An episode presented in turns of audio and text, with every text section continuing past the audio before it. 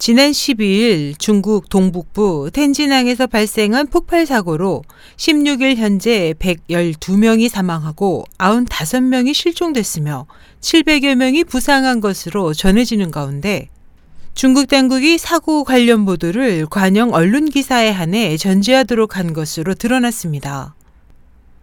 13일 홍콩 밍바오에 따르면 중국 공산당 중앙선전부는 이날 오전 현지 매체에 관영 신화통신과 당 기관지 런민르바오, 텐진 베이파랑 등 관영 언론의 사고 관련 보도 기사만 전제할 것을 지시하고 각 인터넷 사이트에 대해서도 폭발 사고와 관련한 동영상이나 목격자를 통한 독자적인 취재를 하지 말 것을 요구했습니다.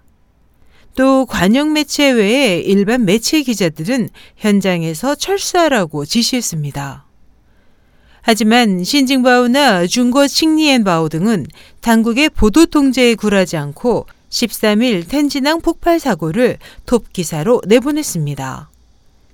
일각에서는 정부는 그동안 대형 참사가 발생했을 때마다 사고가 신속하고 정확히 보도되는 것을 번번이 막아왔다며 각 기관에 대한 당국의 부실한 관리 실태가 드러나는 것을 필사적으로 덮어 감추려 할 뿐 또 다른 참사를 예방하기 위한 대책 마련이나 노력하려는 의지를 찾아볼 수 없다고 지적했습니다. SH 희망성 국제방송 임선이었습니다.